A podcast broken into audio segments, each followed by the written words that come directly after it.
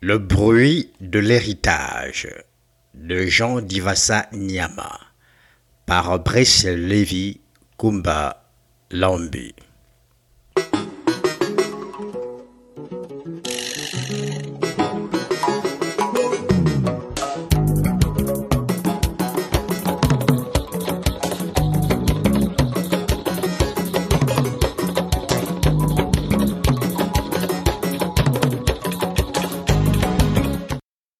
Chaque individu porte en lui comme une histoire.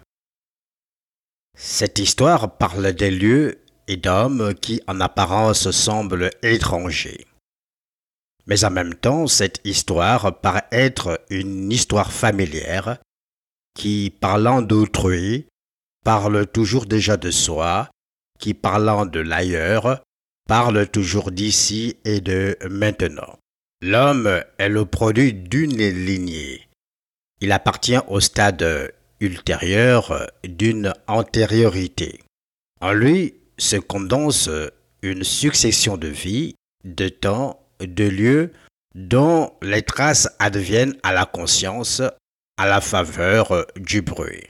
Des traces, des images qui révèlent à l'individu son être habité. L'individu est peuplé de temps, de lieux et de vies.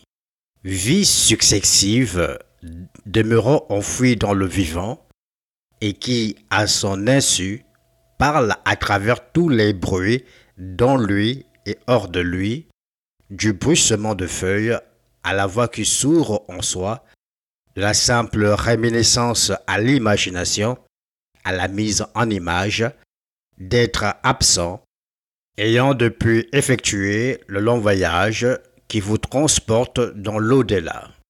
Ces bruits qui résonnent dans l'individu, témoins et manifestations de l'ailleurs dans celui-ci, portent chez Jean Nyama le nom de bruit de l'héritage. Ces bruits disent que l'homme est à la fois un bien, un bien transmis légué dans le mouvement de la successivité en vue de maintenir la vie, la mémoire et l'espoir. De par le bruit de l'héritage, l'homme n'est pas un voyageur solitaire, il n'est pas un être seul. Le bruit transpire et dit la mémoire, actualise les préoccupations successives ayant traversé la temporalité et qui, dans le présent, espèrent se résoudre. Il n'aura pas cette nuit de réponse à son anxiété. Demain peut-être. Le bruit de l'héritage est la somme d'acquis qui épaule l'homme dans son cheminement, le soubassement en vue d'une réalisation personnelle et collective.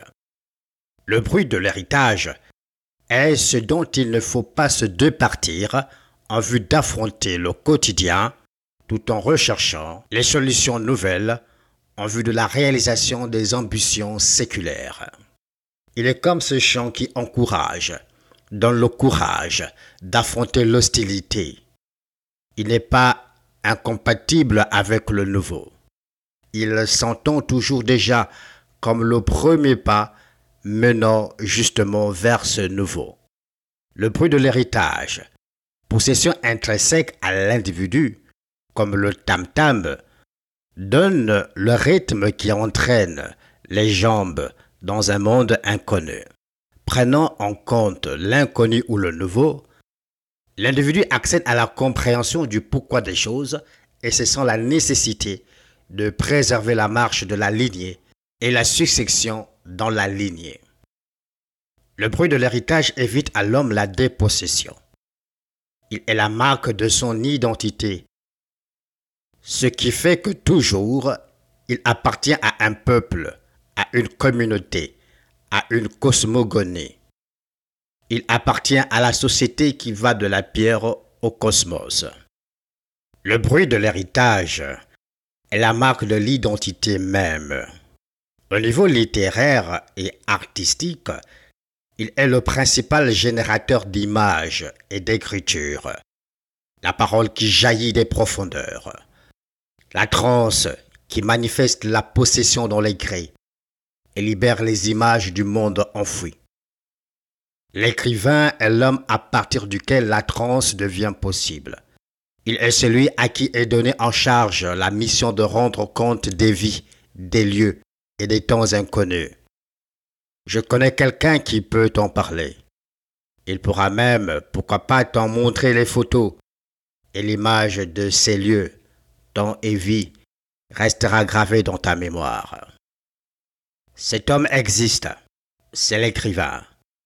Aussi, quand celui-ci écrit, même s'il n'a pas vécu sur son sol et n'a pas vécu l'histoire, les sonorités, le rythme et les couleurs qui se dégagent de son art constituent le bruit de l'héritage qui est sa manière d'être. Chaque peuple est renvoyé à son propre bruit qui est la marque de son identité.